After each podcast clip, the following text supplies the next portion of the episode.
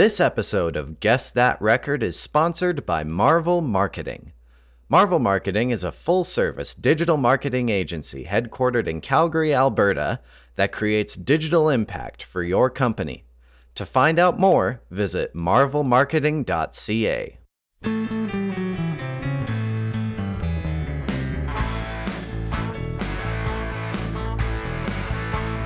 Hello and welcome to the third episode of Guess That Record.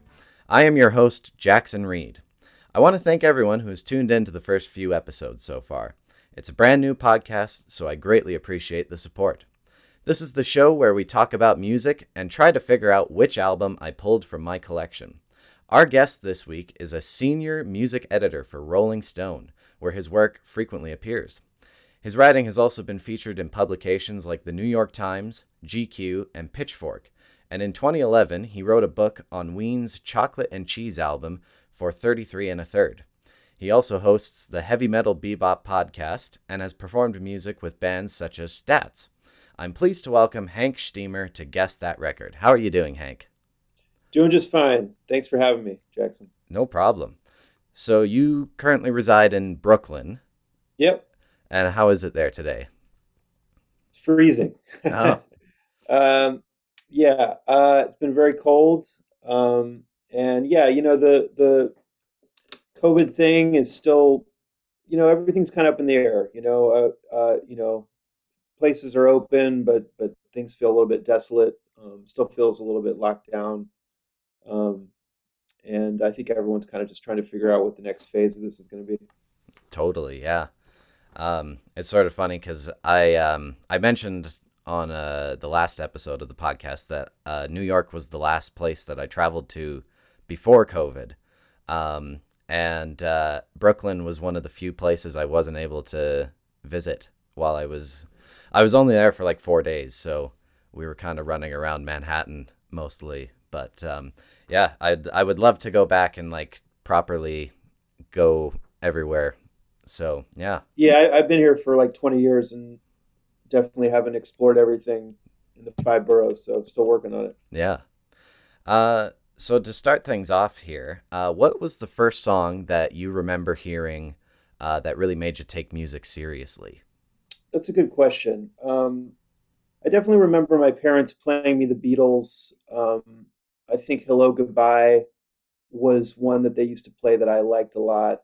Yeah, you know, it's it's hard to remember, but I I, I remember um, that early early kind of like glam metal hard rock stuff being that I think that's probably when I started to develop like tastes of my own. So maybe something like uh, "Pour Some Sugar on Me" or one of the early Def Leppard Hysteria singles.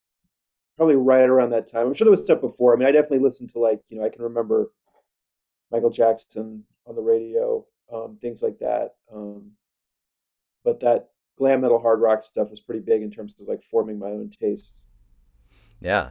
And it's funny because this is the third episode of the podcast, and our previous two guests also mentioned uh, the Beatles as like one of the first things they remember hearing. So it's funny how that's so similar for so many people. Yeah, my parents, um, they're not like enormous music heads, but they have their, you know, kind of core of what they were into from when they were younger. And I definitely remember those blue and red Beatles compilation records were uh, they they had my parents had like a modest set of their LPs from when they were younger, and those were those were among them. Probably the White Album, um, but yeah, that was they were definitely turning me on to that. Mm-hmm. Um, now I'm I'm excited to have you here on the show because uh, I recently just graduated with a degree in journalism, and, awesome. and that's that's how we met uh, originally because I pitched a story to you. Um, so I was just kind of curious to learn about your career path and how you ended up at Rolling Stone.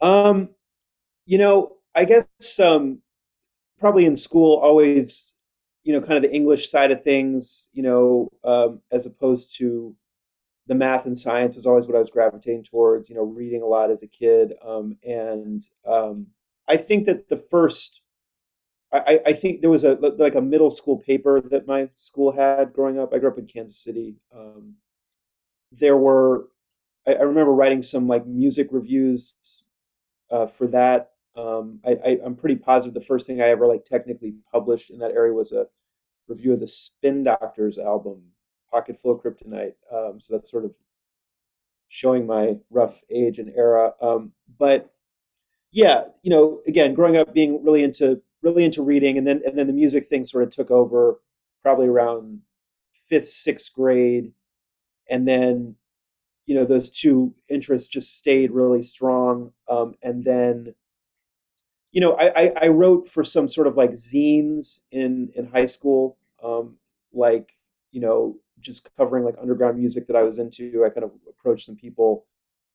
I know that in college, I, I went to college at uh, Columbia up here in New York and started working for the radio station, had a jazz radio show, and I I just was going out to a lot of jazz shows and approaching um, approaching websites and publications about you know to see if people would be up for me reviewing concerts. I think I think a lot of the early experience I got was just through that, just through like, oh well, this, you know, I'm seeing this paper around town.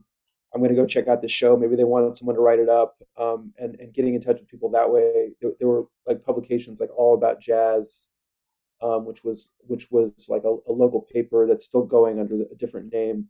Um, but and then also the All Music Guide, which you're probably familiar with, like allmusic.com, um, which is still very much around. Um, I started writing reviews for them also when I was still in college, and then when I got out of college it was a lot of just like again just like you know i would be reading various magazines and i would just start pitching them you know smaller jazz specialty magazines a lot of that stuff. And then um and then after a few years of kind of doing other things to make money and then freelancing i was i got an internship and then eventually a job at this uh, publication called time out new york which was like a events like art and entertain arts and entertainment like events magazine in new york. Um, and then that was you know just a lot of uh, kind of we would preview the shows that were happening. So you know, I'd interview artists that were coming to town, or review records, or uh, blurbing, you know, uh, shows that were coming up, and that was that was kind of my first experience on a real kind of full time level, like doing something like this.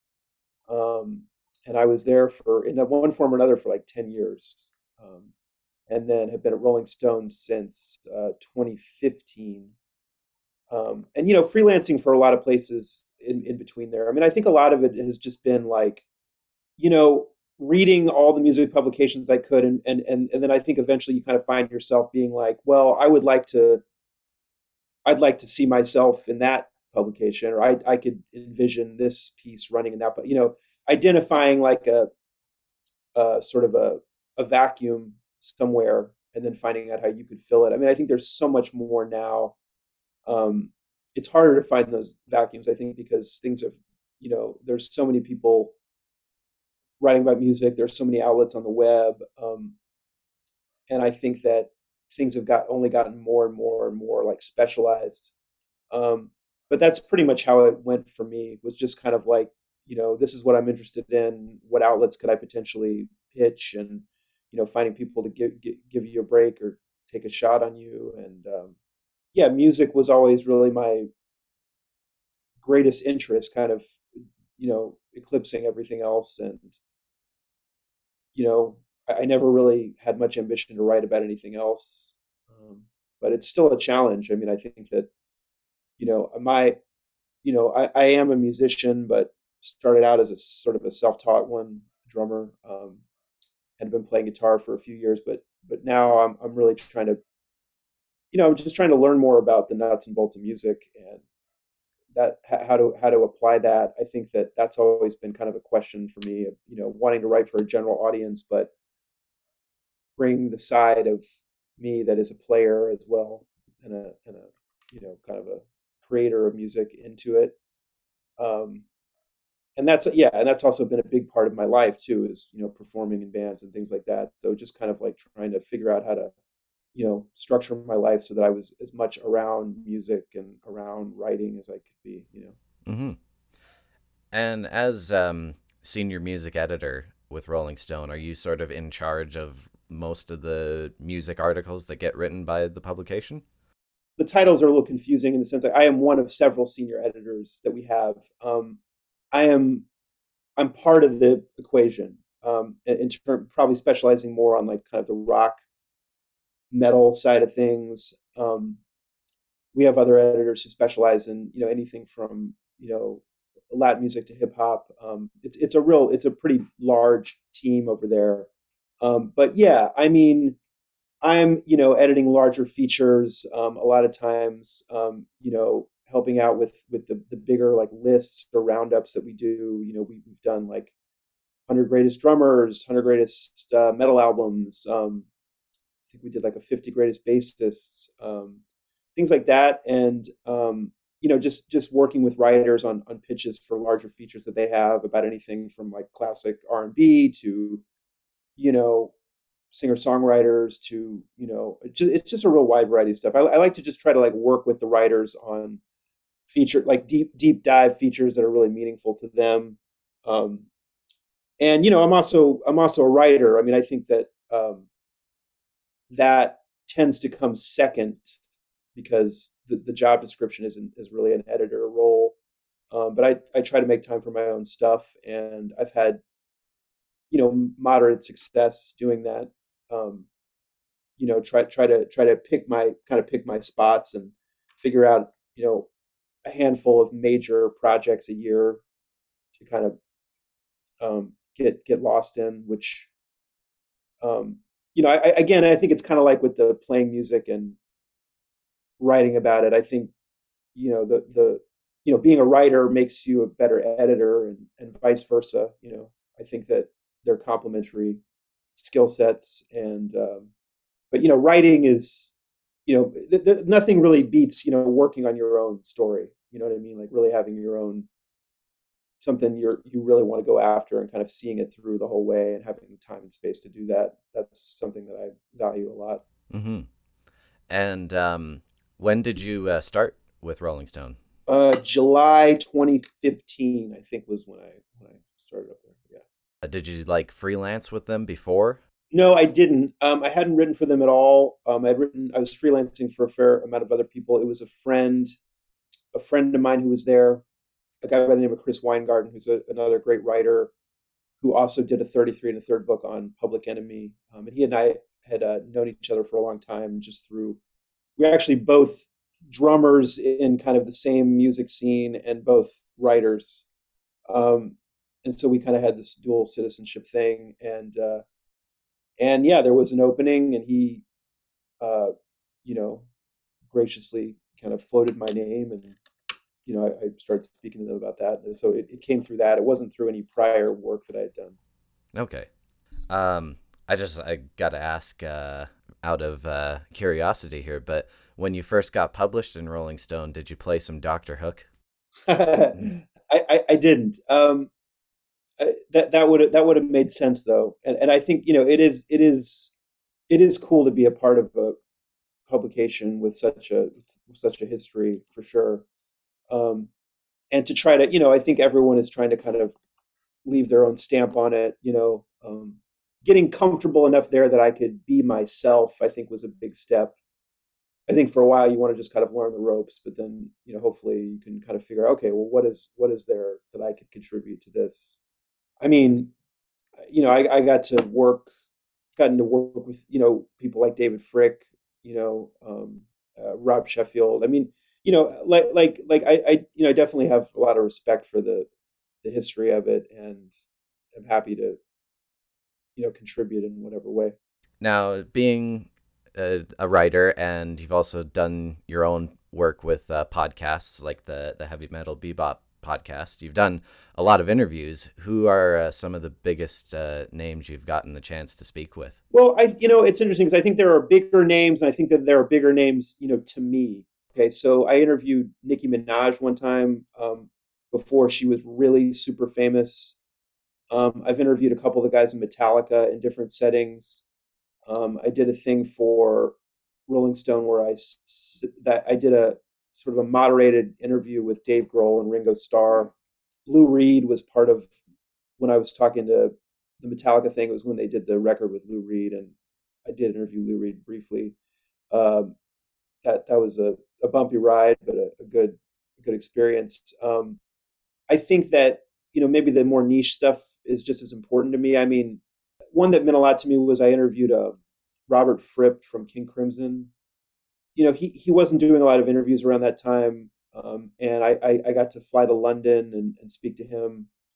There's some people who have been interviewed, you know, thousands of times, and maybe you might have uh, 15 minutes with them on the phone, and maybe you don't really feel like you get much out of them that they haven't said a million times. You know, like I interviewed Donald Fagen from Steely Dan on the phone, and that was a little bit like that kind of experience. I didn't feel like I really got to really get. But then I interviewed Walter Becker from Steely Dan at a different time, and I feel like I really was able to kind of have more of an in-depth conversation with him. But again, yeah, some of the most meaningful ones have turned out. You know, they haven't been the, the bigger names necessarily. I mean, there's a jazz vibraphone player named Walt Dickerson that was sort of out out of the spotlight. Um, he had made some records uh, from about the late 50s through the early 80s, and he's kind of a cult figure. And no one really knew what had become of him. And, and I, I got his contact information through another musician and visited him at his home in Philadelphia. He died. Walt Dickerson died a few years ago. I, I can't remember when it was. It was early, maybe 04, 03, 4, 5, something like that. Um, like, like I really had no idea what this guy was up to. And that to me has sometimes been a little more special than necessarily than just the big name. It's more about I, would rather have like the more in-depth conversation or feel like I can bring something to it that hasn't necessarily been brought to. Like for example, I interviewed Bill Ward, the drummer of Black Sabbath, on that Heavy Metal Bebop podcast, which was also very meaningful because he's been interviewed a thousand times, but maybe not necessarily in that exact context. Like I, I wanted to talk to him specifically about jazz and how that informed what he did. And so, you know, I, I don't want to interview someone just because they're a big name. I want to interview someone because I love their work and I feel like I have something to bring to it that maybe you haven't seen before. For sure. Um, I wanted to ask you about um, the book you wrote for uh, 33 and a third. Uh, what was that process like? Uh, well, 33 and a third, are, you familiar with the series? I am, yeah.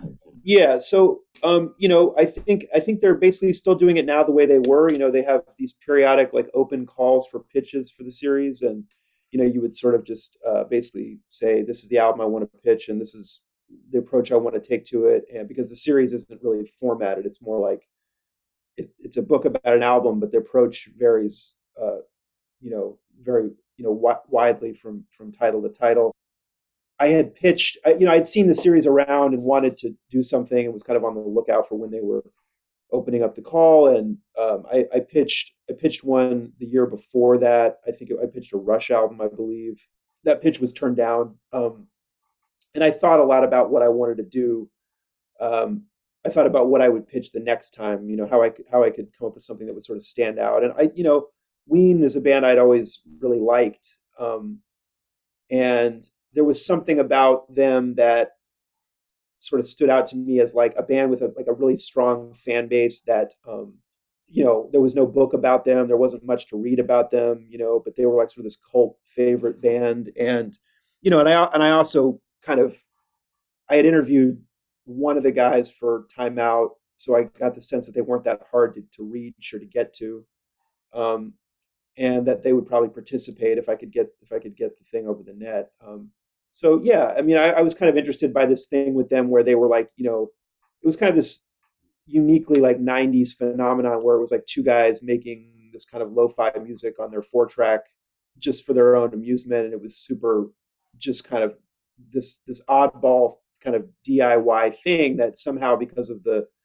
market conditions in the 90s was able to um, find its way into mass culture um, you know kind of in the in you know in, in that kind of alternative era the, the post nirvana thing where you know a band like that could get signed and you know and and you know now to i mean it was just something fascinating to me about this band that yeah started off that way two guys just messing around on a four track, and then now they're like headlining Red Rocks. I was just very, I was like, how did that happen? You know, like, like, like, like, and and, and the record that I picked, Chocolate and Cheese, was kind of like a a way to talk about that because that was a record where they kind of um, the two records before that. I don't know how familiar you are with the Ween catalog, but like the two records before that, very much like sounded like they were on four track. You know, they were.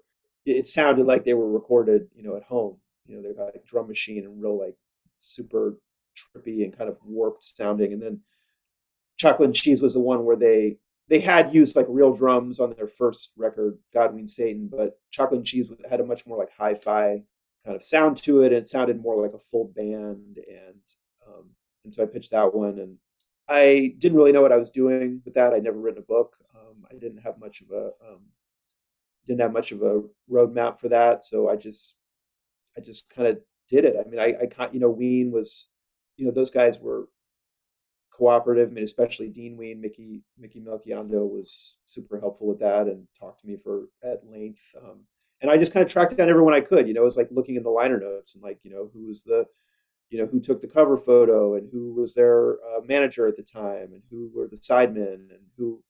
Um, I interviewed everyone, everyone that I could find. I mean, there was the, the only the only person I did not end up finding was the, the cover model of Chocolate and Cheese.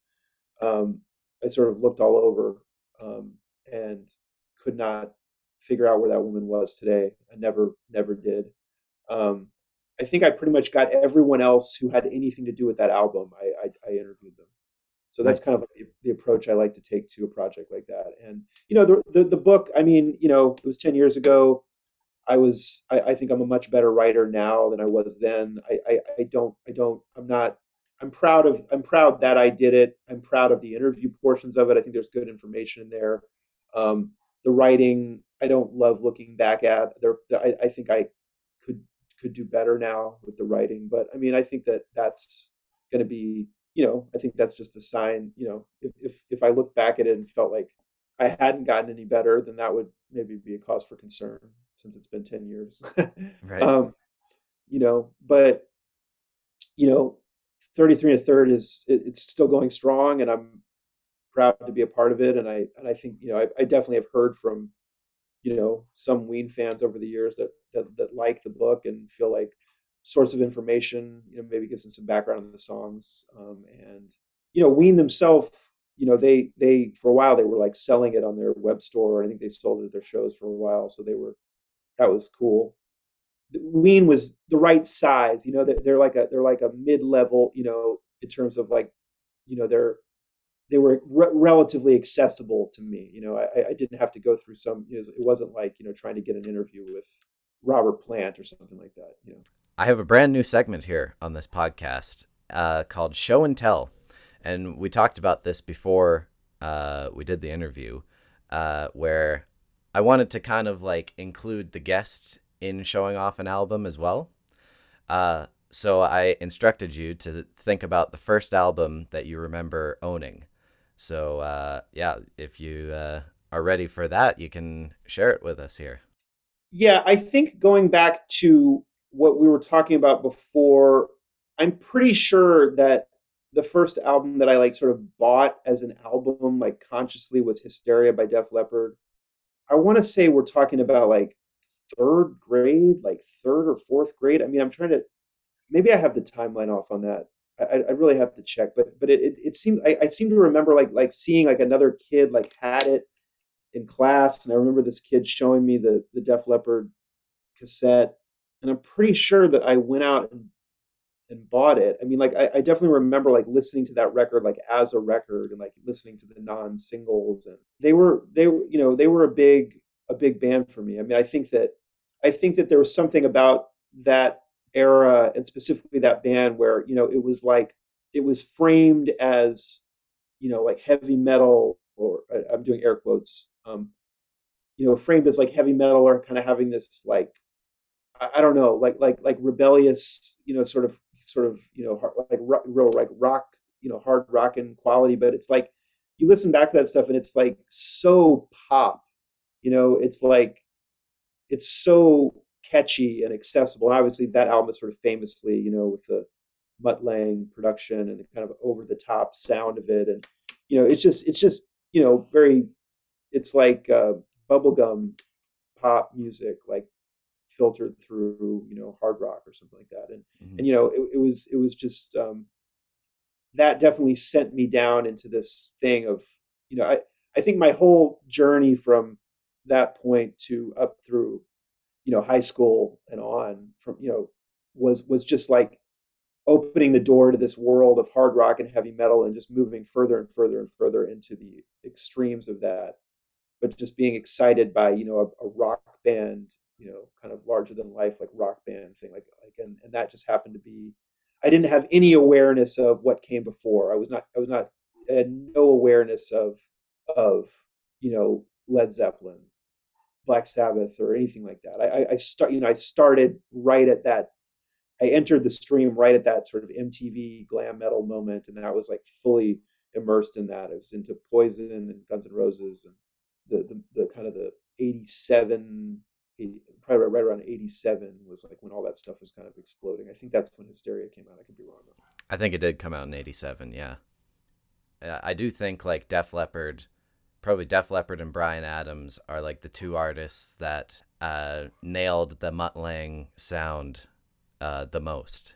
Which which uh, which of the Bryan Adams stuff did Mutt Lange do? He did um, "Waking Up the Neighbors" was the first time they worked together, um, and then they did a few more albums in the '90s, um, and then kind of went their separate ways. But I I actually believe Bryan's got he's got his new album coming out uh, in March, and I think he's done some work with Mutt.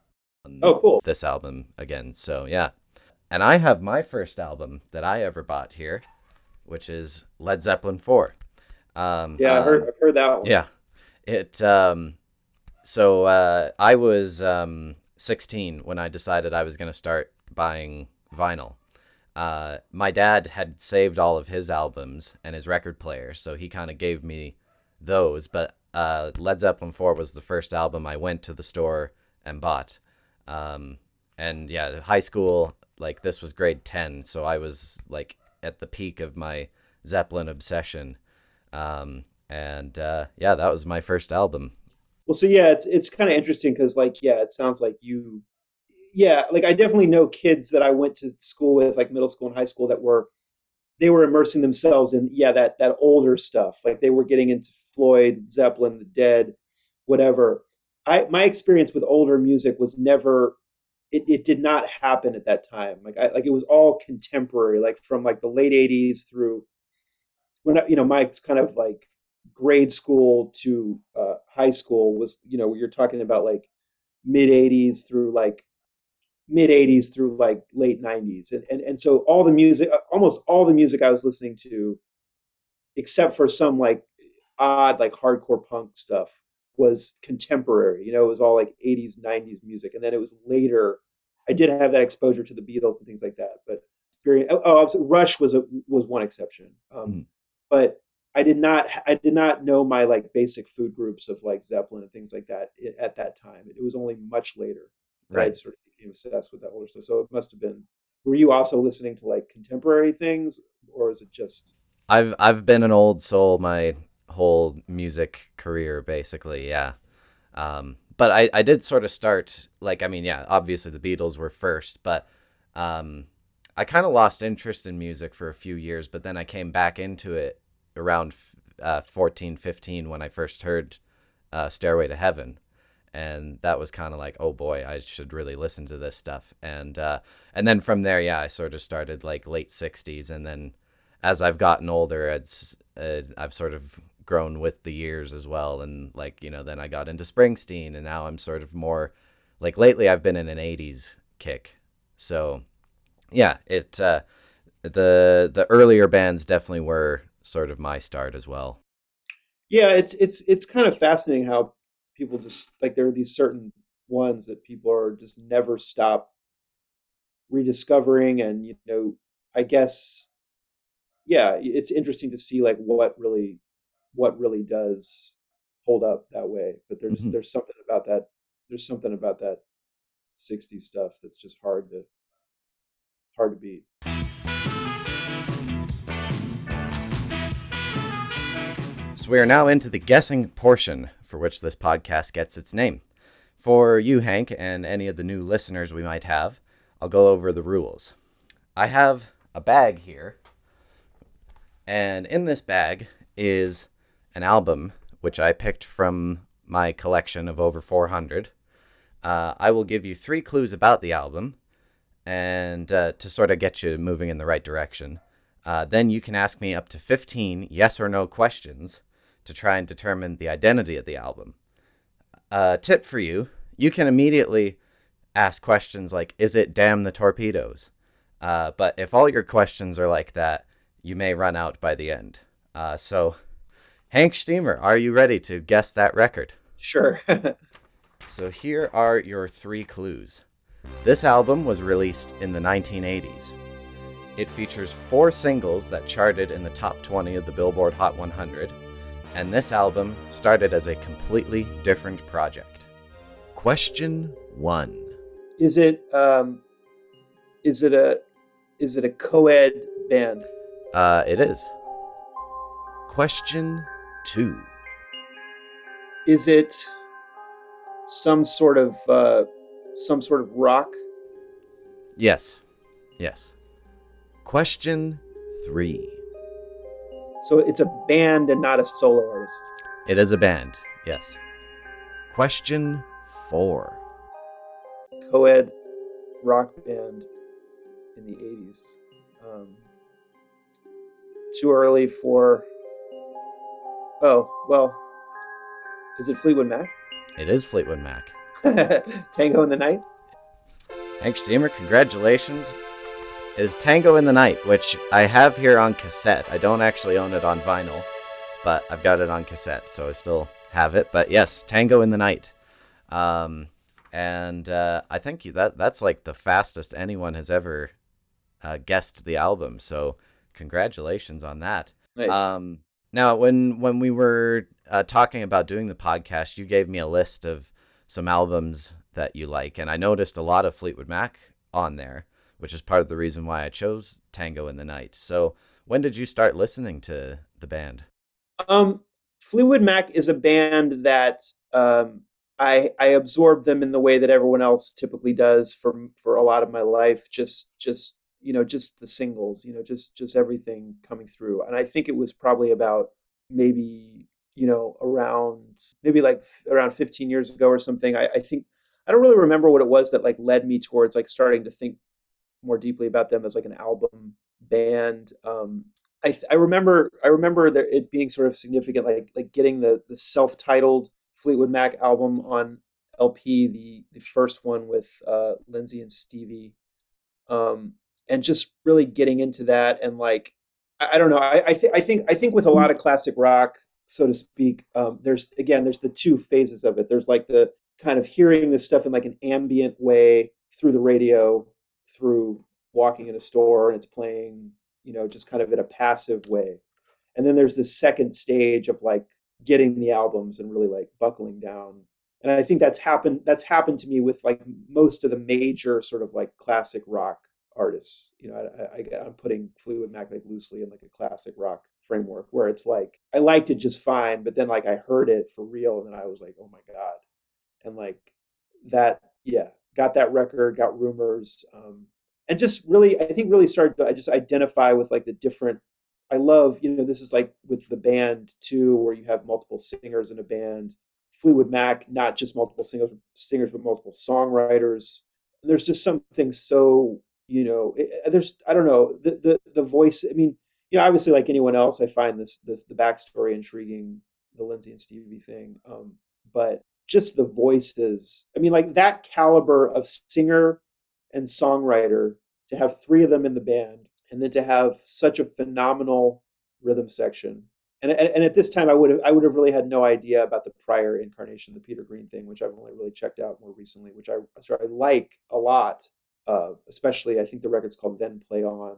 I think the Peter Green stuff is great, but I mean, if I if I'm really being honest, like you know, my favorites are the I guess like the five think there are five records from self-titled Fleetwood Mac. I think is seventy-five, and then Rumors, and then Rumors, Tusk, Mirage, Mirage, Tango. Yeah, right. So so those are to me like you know as a as a five album.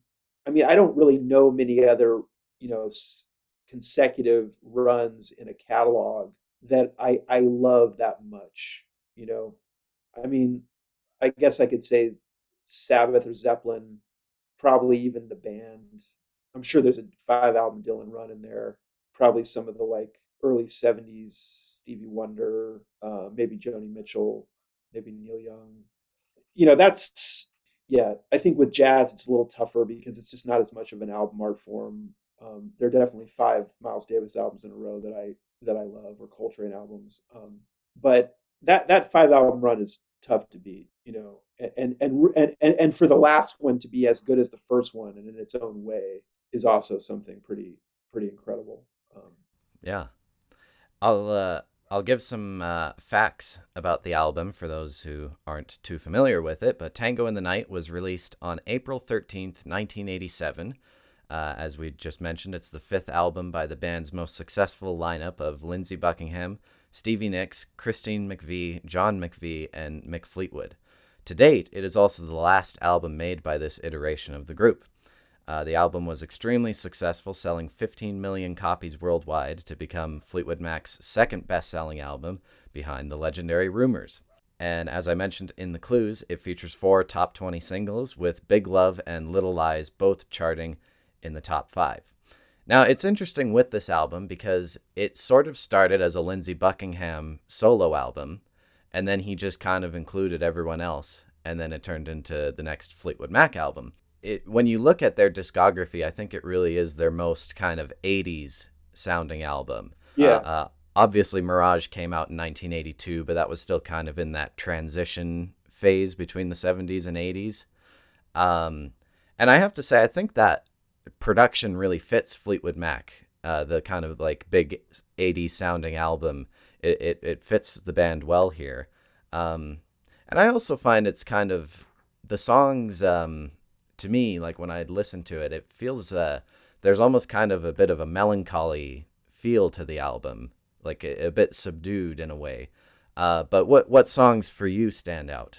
You know, um, I mean, Seven Wonders. Uh, Seven Wonders is a big one. Um, I'm looking at the I'm looking at the title. Uh, I'm looking at the songs here because I sometimes get a little bit confused about like what's on this versus what's on um, Mirage. Seven Wonders, uh, the title track. I mean, everywhere is incredible. Little Lies is incredible. I'm realizing that like the end of side two, I'm, I'm as I'm looking at this like less familiar with right off the top of my head. Man, I mean, it's just like something like like Seven Wonders. It's like like you said, just like you know Stevie like singing at her peak. Like the production is just sort of like spot on. It's like yeah, there is something amazing about hearing them adapt like so gracefully to like this 80s pop thing. It's, it's like, like, like they, yeah, they feel like perfectly at home in like 70s on 70s radio and then perfectly at home on like 80s radio.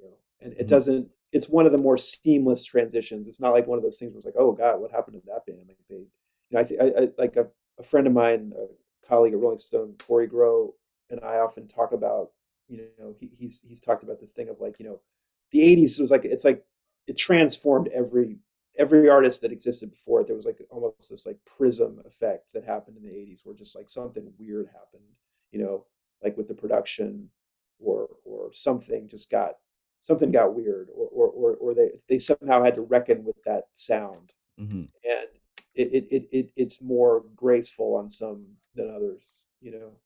And I think Fleetwood Mac would be one of the most one of the most uh, seamless transitions. You know, I think it's interesting because like I think hearing one of the things that you learn like delving into Fleetwood Mac, and obviously this is there from the Peter Green era too, but there's this these performances that I always watch. Um, I'm trying to think what year this is from, but like I don't know if you've ever seen.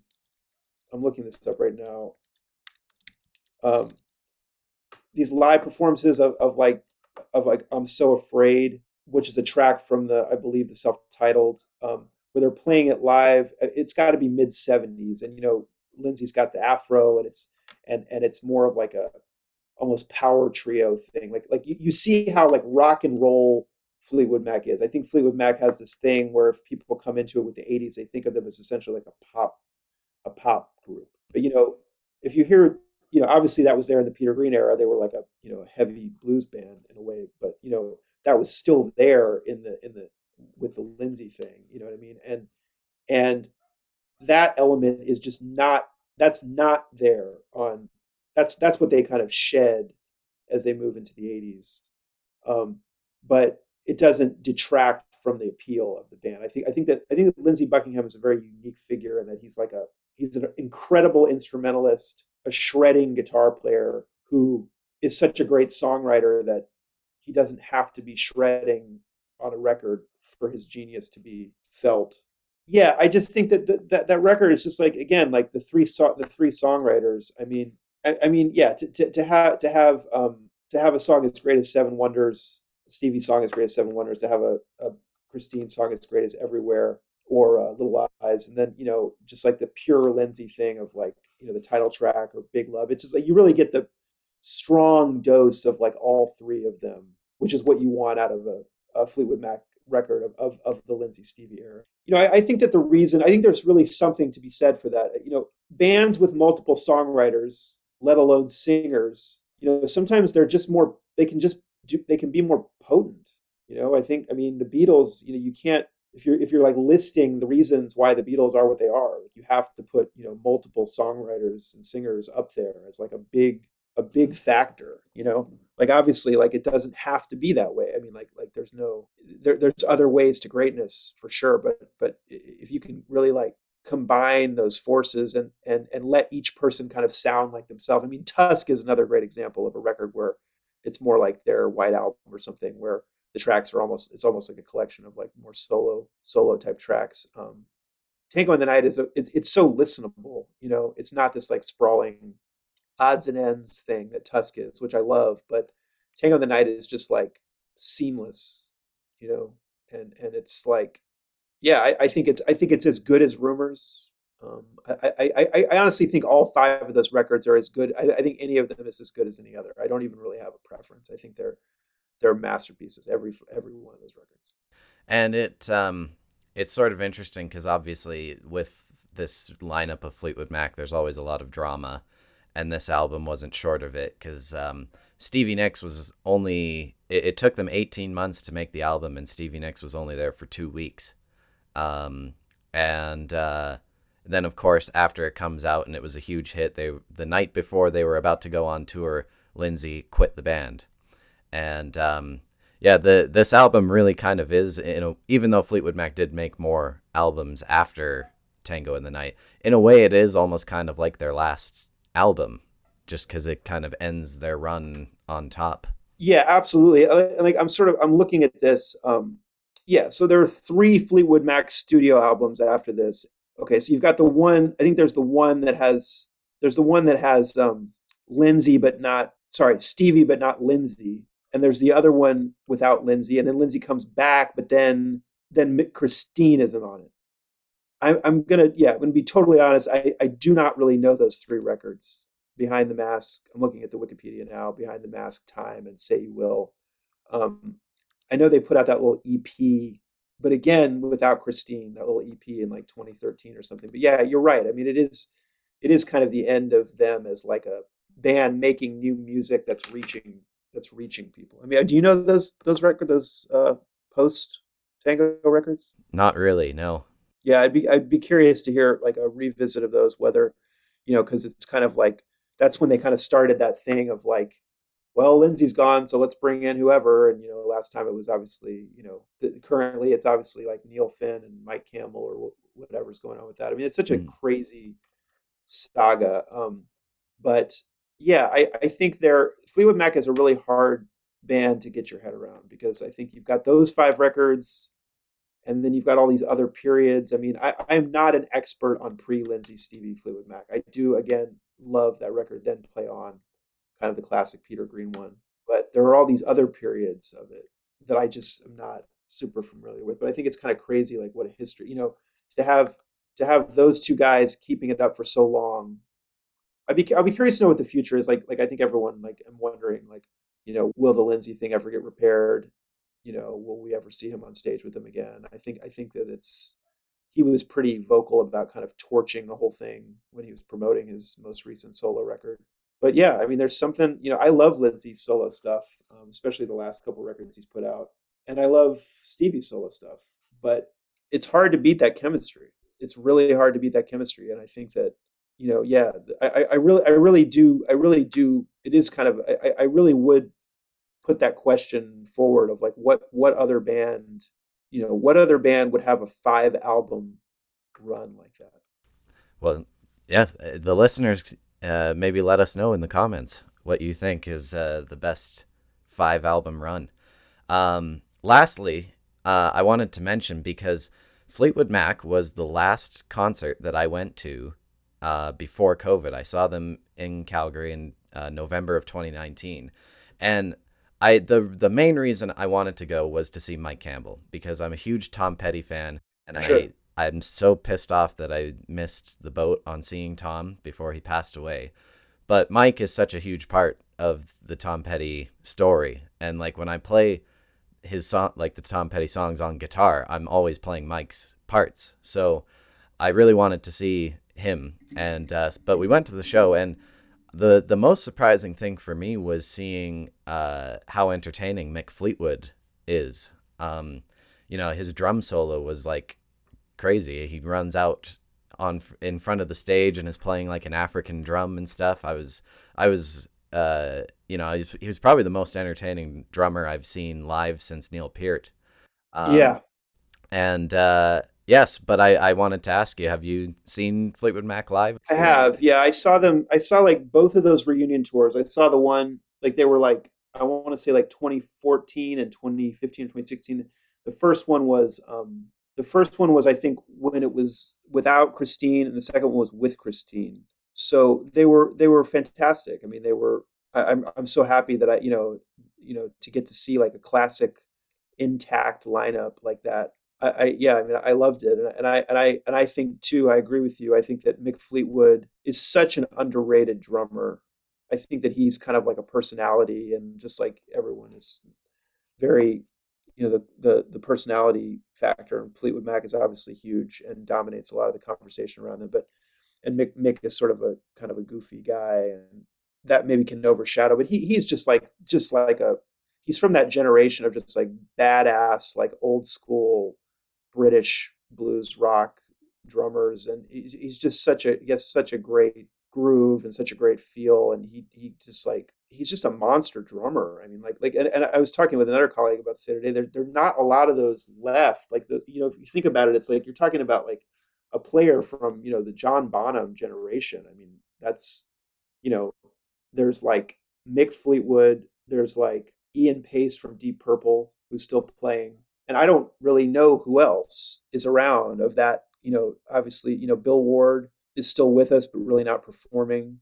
Uh, obviously, Ginger Baker has passed, um, but there's that that generation. I mean, you know, Keith Moon. Uh, that that generation is so. I mean, that's that's like sort of the cornerstones of like heavy heavy rock drumming, and um, there's not many of them left. And uh, I mean, like I, I I don't know that there are any left besides Mick Fleetwood and Ian Paice that are, are really in that truly in that right in that era, kind of like like like like were around at the time of you know the Bonhams and the Gingers and are still around performing. I mean, am I am I leaving anyone out? I don't know. Yeah, I mean, I think you got them all. I, I definitely, uh, I definitely think, yeah, he's he, when you you look back on those kind of loud drummers of the late '60s, yeah, he's really one of the last left for sure, and still going strong. And John, and John McVie too, no less. I mean, he's mm-hmm. kind of an unassuming figure, but I mean that that rhythm section. I mean, you're talking about like, I mean, what is it like 1967 or something. I mean, when when did they start? Yeah, it was around there. Yeah, I mean that's insane. Like mm-hmm. like what other what other band? I mean, obviously like you know the Who is still touring, not with their original rhythm section. I mean, I, I, just I don't even know who else. You know what what other like yeah I guess I guess Roger Glover and Ian Paice would be another one. Eh, you know I, I would just say see this stuff, see these people while you can, especially now. Like that's always a you, know, you just don't know how many more chances you're going to get to see these people. Exactly. Yes. Uh, well, we've reached the end of the episode. I want to thank Hank Shteamer uh, for being our guest here today. It's been a lot of fun to have a good conversation with you. Awesome. Yeah, it's been so much fun. Thanks, Jackson. This is a it's a fun concept for the show, and you know, wish you the best with it. And always happy to talk music, so I appreciate it. Thank you. Yeah, I also want to thank our listeners, as this is a new podcast. It's good to leave reviews wherever you're listening, but make sure you also let your friends know. Podcasts live and die by word of mouth. So if you have a friend that loves music, just let them know that we're out there and to give us a listen. We're also on Instagram at Guess That Record, so you can follow us over there. Remember to keep rocking, and we'll see you on the next episode of Guess That Record.